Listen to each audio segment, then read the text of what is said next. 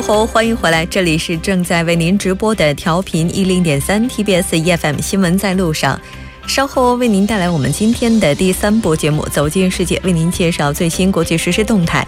新闻放大镜板块将针对中国首家互联网法院为何受到关注这一主题，和我们邀请到的来自 t e c a n Law 律师事务所的黄萍萍律师，以及来自中央日报的王哲进行讨论。当然，新闻放大镜板块也期待您的参与。您可以发送短信到井号幺零幺三，每条短信的通信费用为五十韩元。另外，您也可以在我们的官方留言板或者是 S S 上进行留言。为您介绍一下节目的收听方式，您可以打开收音机调频一零点三，也可以登录 TBS 官网三 W 点 TBS 点 c o r 点 KR，点击 EFM 进行收听。另外，您也可以在 YouTube 上搜索 TBS EFM 收听 Live Streaming。稍后是广告时间，广告过后进入今天的走进世界。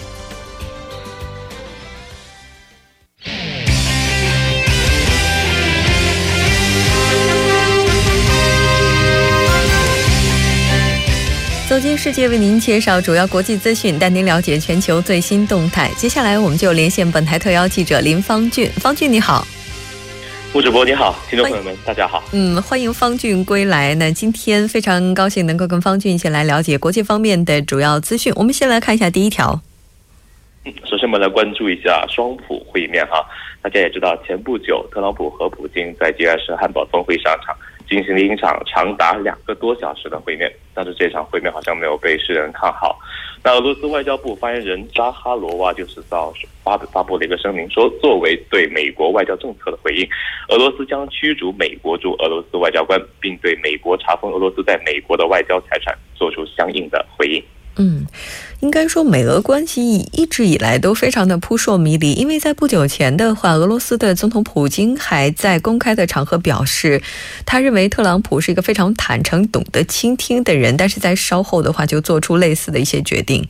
那么也有媒体写到啊，说是耐心耗尽，俄罗斯要秋后算账，这个怎么理解？嗯。其实这也跟我们前不久所了解到的这个通俄门有关，因为现在这个事情在美国的政界也好，在民间也不断的发酵哈。那美特朗普他对俄的政策是显然受到了这个有关事件的这个制约。那像去年十二月底哈，美国政府就以干预美国大选和在俄工作的美国外交官施压为由啊，对包括。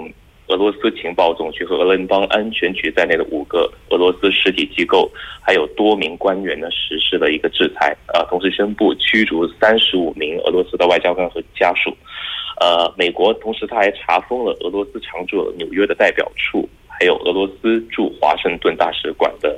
这个一个别墅，嗯，那他认为俄罗斯外交官啊是在此从事的这个有关的情报工作。那上述就是我们对这个事件简单的一个回顾哈。那对，呃，当这个事件呃发生了以后呢，呃，其实，在我们这个特朗普他赴汉堡出席 G 二十峰会之前，美国一批国会议员呢也在内部请求啊，特朗普不向俄罗斯归还外交财产啊。他们通过信函呢，对此表示深切的担忧，要求啊将归还外交财产一事从啊从与普京的任何会谈和言言论当中删去。那在屡次要求这个美国归还外交财产无果的情况下呢，俄罗斯不得已以牙还牙，这也是我们为什么说他要秋后算账的原因。其实，在前段时间的 G 二十峰会之后，应该说普京已经对俄美关系的转换失去了耐心，有这样的一些报道哈。那也就意味着说，美俄关系现在远远没有达到春暖花开。嗯，没有错。其实特朗普在竞选期间的时候，他也承诺说要改善俄美国和俄罗斯的关系。当然，当然，这种地缘政治之间的这种较量和博弈呢，我们可能一言半句不能去平息它。啊，但是刚刚我们在节目开始也跟大家介绍到，这个也是跟这个通俄门的事件发展有关系。呃，那像我们呃国内中国呢，就有一位专家他评论到啊，他说可能这个这个特朗普他在国内他受的这个国内政治势力的这个牵制啊，还是对他影响比较大的。呃呃，包括我们刚刚提到的这个通俄盟也好啊，然后还有他的一些外交的这个政策的走向，其实他在国内，他在美国国内的这个呃这个举动，这个一举一动都在受着牵制，而且他的这个行使权好像不是特别的大。我们说的行使权，也就是说他以他自己的这个想法去去去操作，去去获去跟其他国家获选的这个权利，可能不是特别的，这个给到的范围可能不是特别的大。嗯，呃，那在 G 二十峰会上呢，这个双股会看起来这个氛围也是不错。但其实我们呃根根据媒体报道上也可以了解到，其实并没有多少的成果。那双方只是一个形式上的一个沟通意见，呃，没有一些实质性的那个呃解决问题的一个成果。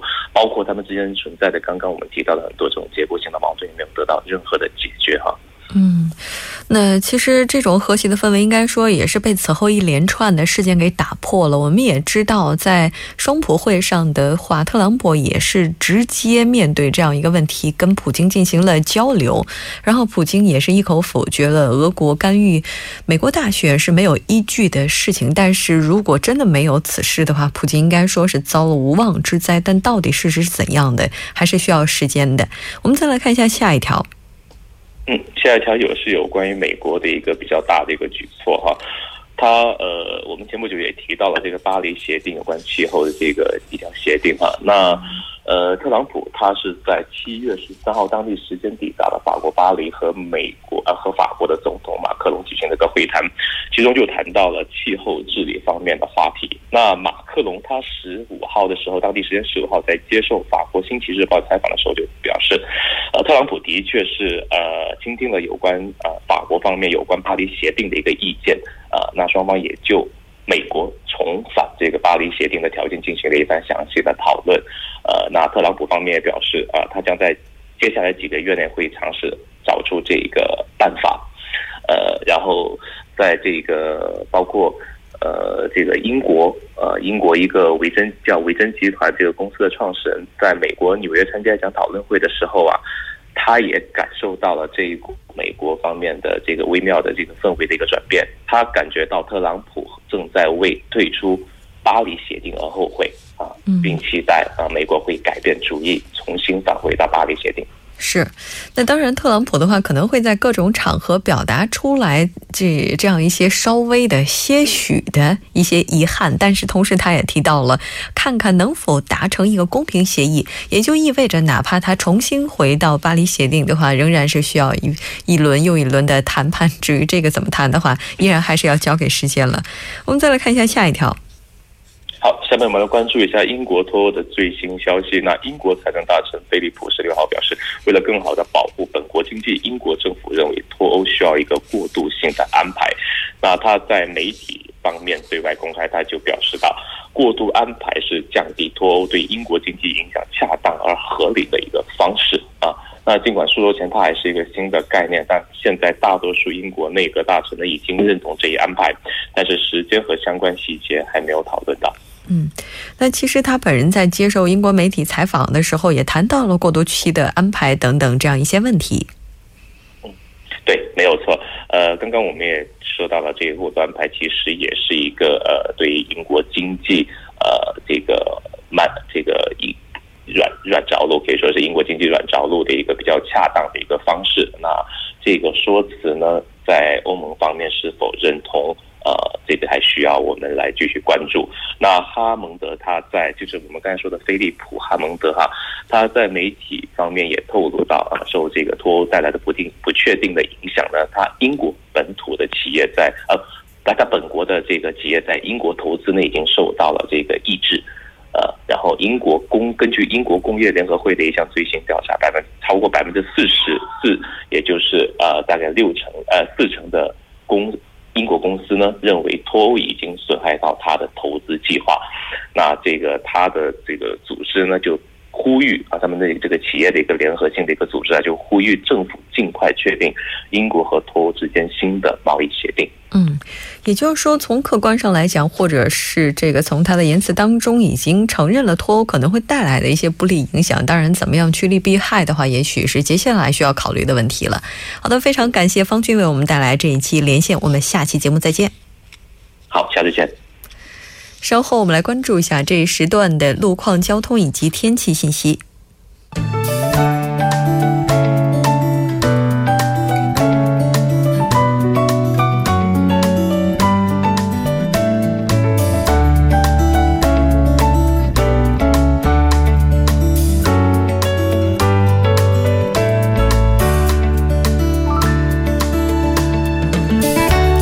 现在是晚间七点十二分，这里依然是由影月为大家带来最新的首尔市交通及天气情况。那在这里继续播报一则因。道路施工而临时管制的通告。那在汉江大桥自南向北方向的双方向，那目前是有道路的保修工作。受其影响呢，四个车道中的两个车道将进行部分的交通管制。那该施工作业呢，会一直持续到七月二十七日，具体的时间段是从晚十点到翌日的凌晨六点。好，我们继续看一下目前发生在路面的突发事故。那第一条是来自首尔郊外循环高速公路九里到板桥方向松坡分岔口那发生的交通事故呢，目前已经得到处理，道路恢复正常。那第二条是从今天上午开始，就在东一路下西地下车道到下西站的三车道，那发生的道路施工作业虽然已经结束，但目前呢施工车辆还暂时停留在三车道上，还望大家注意小心驾驶。接下来再看一下，在高阳市自由路首尔方向禅巷分岔口到自由路分岔口区间呢，目前是因交通事故，五车道是停滞不前的。那目前来看呢，该路段有较高的事故危险性，还望大家小心驾驶。好，我们继续看一条来自永东高速公路仁川方向屯带分起点到鞍山分岔口区间呢，目前是有这个掉落物，受其影响呢，二车道是封道的这样的一个情况，还望大家参考路段提前绕行。最后一条，我们看一下一条来自龙马山路芒屋十字路口到友邻市场方向，那是传来了停驶故障车辆的消息，还望大家参考路段，小心驾驶。好，我们继续看一下今明两天的天气播报情况。今天晚间至明天凌晨多云，最低气温零上二十五度；明天白天多云会有阵雨，最高气温零上三十一度。好的，以上就是这一时段的天气与交通信息，稍后我还会再回来。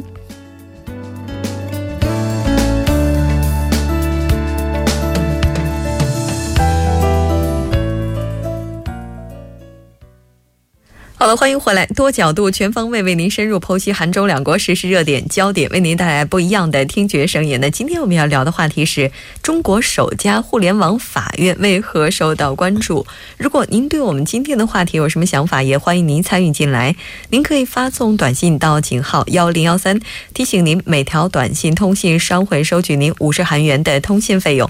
另外，您也可以在 YouTube 上搜索 TBS EFM，在收听 Live Streaming 的同时点击对话窗参与。进来，那今天我们请到直播间的两位嘉宾，一位是来自 Tech and Law 律师事务所的黄平平律师，另外一位呢是来自中央日报的王哲。两位好，主持人好，大家好，主持人好，大家好。嗯，哎，跟两位一起做节目的话，好像在周一还是第一次哈？没错，我也是第一次来杭州一，对吧？周一的时候有没有觉得特别的堵？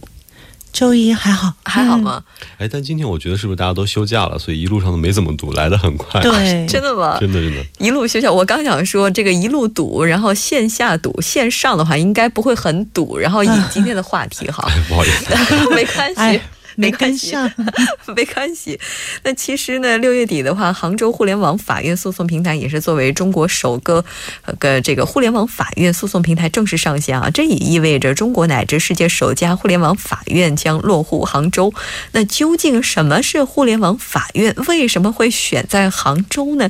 究竟审判什么样的案件？那它可能会给我们带来什么样的影响？等等等等等等。今天我们带着这所有的这些问题，请到两位。嘉宾跟两位从不同的角度来解析一下。这提到这个互联网法院的话，我第一反应是：哎，这是哪家公司开的吗？嗯 对，因为一听到互联网的话，很多人可能就会跟这个公司扯上关系啊。而且还在杭州嘛？对，没错，这还跟我们某家这个某宝的这个 是一起的。对对对。但其实互联网法院的话，我们觉得我要从两，我们应该从两个层面来理解。第一个呢，就是把法院上线。就很多本来应该到法院来处理的东西呢，可以在线上处理。当然，这只是很基础的一个层面，而且据我所知，从二零一五年开始，呃，杭州就已经开始作为试点在试行。那么第二就是审判跟法网络纠纷相关的案子，所以我们这次杭州这个互联网法院的意义所在呢，就是这两点它都具备了。这应该还是在全球也是呃算是首例吧。哦，就是之前的话有过试运营了，没错，其实二零一五年开始就试运营很久了已经。哦，那从一五年到现在的话，基本上也过了大概一年多的时间，这个效果怎么样呢？嗯，这次我们知道，其实决定成立这个互联网法院的是我们国家的一个叫深改委。叫深化改革发展委员会嘛，这个地方其实是只只会处理涉及到国家发展的大事。那么这儿会做一个决定，要成立这个互联网法院的话，也说明在过去积累经验的这一段过程当中，这个试点的过程当中，呃，得到的效果和反响还是比较好的，而且。体现出我们有必要去把这些做一个更大、更权威的一个体系来执行，所以才会有国家深改委来发布这么一条消息。所以我们可以看过去的这段时间，我还简单看一下数字哈，据说一共受理了四千多起的这个案件。嗯。也就是说，他之前的话，这个成绩也是不错的，所以说才能够这次正式的开始在线上运营哈。那像这个互联网法院和中国零九年启动的这个在线诉讼平台的话，它的差别应该还是挺大的。对，它其实是两个不同的概念。那之前那个在线诉讼平台呢，是上海的第一高院在零九年。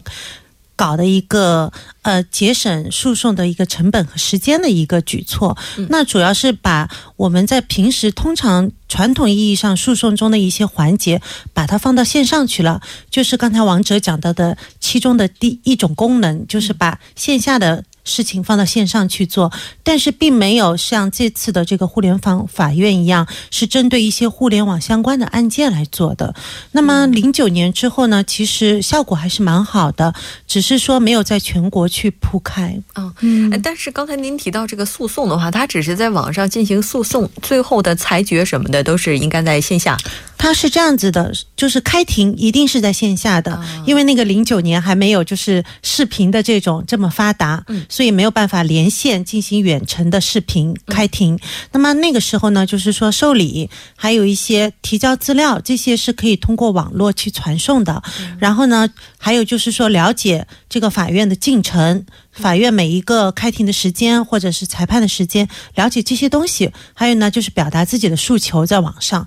就平时你要跑到像柜台一样，你要亲自跑过去办的事情，你现在可以通在网上办一部分。嗯啊，也就是说，它这个差别就在于最后的这个裁决是不是可以在线上或者是线下了？其实对，当时是肯定是想不到未来有一天可以通过大家都不。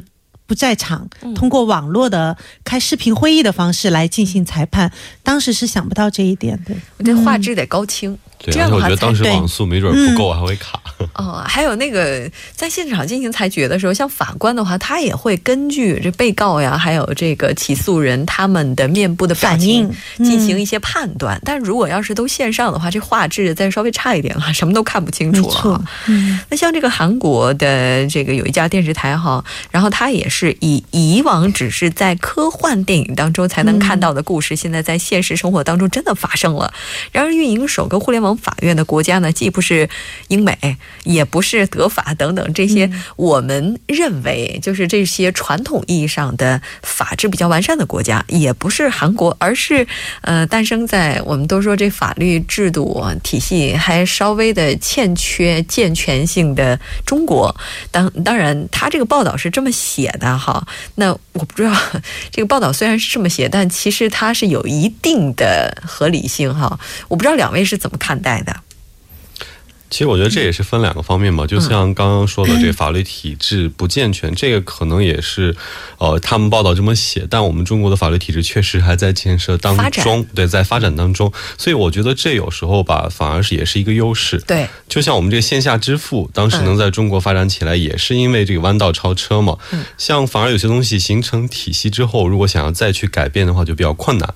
第二个，我觉得这也是顺势而生的一点，就是说中国的需求量确实很大，嗯，因为中国。这网络纠纷的案件，随着这网络的发展也是越来越多，而且很多网络纠纷的案件最大的难点就是说，比如说我人在山东，嗯，但我买东西的地方在广东，但这家公司就是这个某家这个平台呢是在杭州，嗯，所以我这要一旦产生这个诉讼的话，可能我的人要跑到广东先跟厂商协调，嗯，然后再跑到杭州。去做一个起诉，所以这个空间、时间还有人力、物力上的这个消费花费都是很大的，所以我觉得中国还是很需要这样一个平台的哈。而且你买那东西可能只有三十块钱，对，你买张车票的话可能就得好几百，呃，有种得不偿失的感觉。但是如果长此以往，大家对于这一些成本比较低的诉讼就直接选择放弃的话，也就使得这些非法的商家他们的违法成本就降低了，对吧？没错，然后更加肆无忌惮的。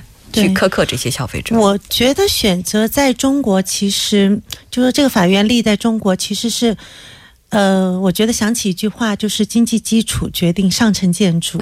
那因为其实市场它会驱动法律的变化和发展。那这个中国的这个电商的网络销售，这个电商市场真的是在全世界是遥遥领先。那有一个最新的统计是说，中国消费者在今年第一季度网上购买了约合。两千两千亿美元的商品是美国的网上销售额的两倍多。那中国已经连续很多年成为全球规模最大的网络零售市场。那在这么一个庞大的市场当中，它一定会带来很多的纠纷。那么它的那个体量在那儿摆着，所以有互联网法院，我觉得也是应运而生，是一个趋势。哎，但是目前这家互联网法院的话，它只是处理一些跟电商有关的案例吗？还是所有的案例都是受理的？没有，它处理的是所有跟这个网络相关的，也包括除了在网上购物的纠纷之外，也包括网络金融这方面的纠纷，一切跟这个网络有关的案件都可以在这里处理啊，包括一些个人隐私泄露等等这样的一些。对，没错啊。那如果要是这样看起来的话，似乎。他最终把这个地点选在杭州，好像有那么一点点的说服力哈，不知道是不是真的跟这个马爸爸有关系。对，其实我觉得这一点也不奇怪哈，因为在某宝的带领下，这个杭州我觉得已经发展成为了中国名副其实的这个叫做电商之都哈，呃，这个也可以叫做互联网之都吧。其实我们单看一个数据就可以理解这个杭州需求之大哈。杭州法院受理的这个电子商务的投诉案件这几年增长的非常快，像二零一三年的时候受理的案件是六百起，结果到去年的时候就已经上涨到一万多起。这个增速的话，也是导致很多杭州的一些，特别是某集团所在地的法院，这个业务量是急激增，所以让他们这个处理的效率也是不断的下降哈。所以这时候应运而生，在这个地方设这么一个法院，我觉得还是非常有必要，也不出乎我们的意料。之所以会选择杭州。嗯，那就是其实除了杭州之外的话，你像上海的话，它作为金融中心，其实我觉得选在那儿也是挺合理的，因为毕竟的话，金融诉讼案件的话，近些年来也是不断增加的。嗯，但是他这次的这个法院的处理的范围呢，它是针对的是金融借款合同。啊那金融借款合同，因为我们知道现在互联网金融也很发达，那国内有很多的这种小额贷款，然后在网上进行的这种贷款平台，最近发生了很多的，就是说纠纷，比如说没有拿到该拿到的利息，嗯，本金也没有拿回来。那这些小额的这些贷款纠纷，现在未来也会是这个法院来主管的。啊，就目前的话还不包括在内，就是说这个法院其实现在它的网站已经有了，但是呢，网站的目前还进不去。那么也就是说，他宣布了这个这个法院成立了，但是他后续的这些还没有正式的开始。对，操作起来还没开始操作起来。哎，那这个什么时候开始正式运营啊？这个预估呢是在八月份，因为这个消息是在六月底刚出来的。对，六月二十八号刚刚出来的。对，其实我倒觉得有一点值得我们注意的是哈，这里边它的那个网址是非常耐人寻味的。它的网址就是 n e t c o u r t，然后点 j o v 点 c n，什么意思？也就是中国网政府的互联网法庭。它不是说杭州市的互联网法庭，也不是浙江省，而是中国，也就意味着这并不说是要建一个试点，嗯，而是说今后全中国的这个互联网网呃相关的案件都要在这儿审。嗯，哎，那以后未来的话，杭州会不会成为中国的法律中心啊？也是有可能。倒倒没有这么这么恐怖哈。但是互联网法律中心有可能。对对对。另外一点，像刚刚主持人有提到，为什么不放在上海？其实互联网金融的话，还有一点非常重要的就是这个信用问题。嗯。我们都知道，这个信用在未来的话，可能大数据是一个大趋势。而杭州省市政府其实早在之前，他们的法院就已经跟那个某宝集团的大数据已经打通。嗯，而且我们也知道某宝的一个支付手段里也提供信用评价，所以这些很早之前就已经被法院作为一些判断的一些证据。所以今后相信这种信用体系会进一步的打通，那么这也就意味着今后这个互联网金融、互联网信用所有的中心可能会搬到杭州这边。嗯。其实多中心是好的，因为中国毕竟的话面积也是非常大的，多一些中心就能够带动周边地区的经济发展。哈，当然也希望这个刚才我们提到了，像杭州地区的话，它也能够经过这样的一些，比如说线上的打官司能够解决问题的方式，来进一步的净化相关的一些系统，包括它的整个这个体系。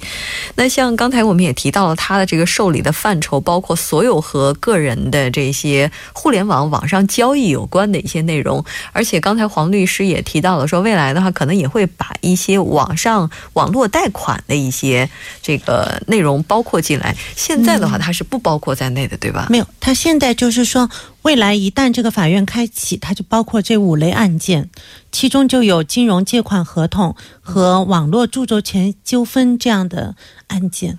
包括进来的，嗯，这个囊括的范围还是非常广的。我倒是挺期待的，未来它正式开通之后，会不会出现这种突然的线路堵塞，然后这个也堵的不行，然后大家纷纷的往上这个去投诉的问题？好，那当然也希望前期的这个技术会做得好一些。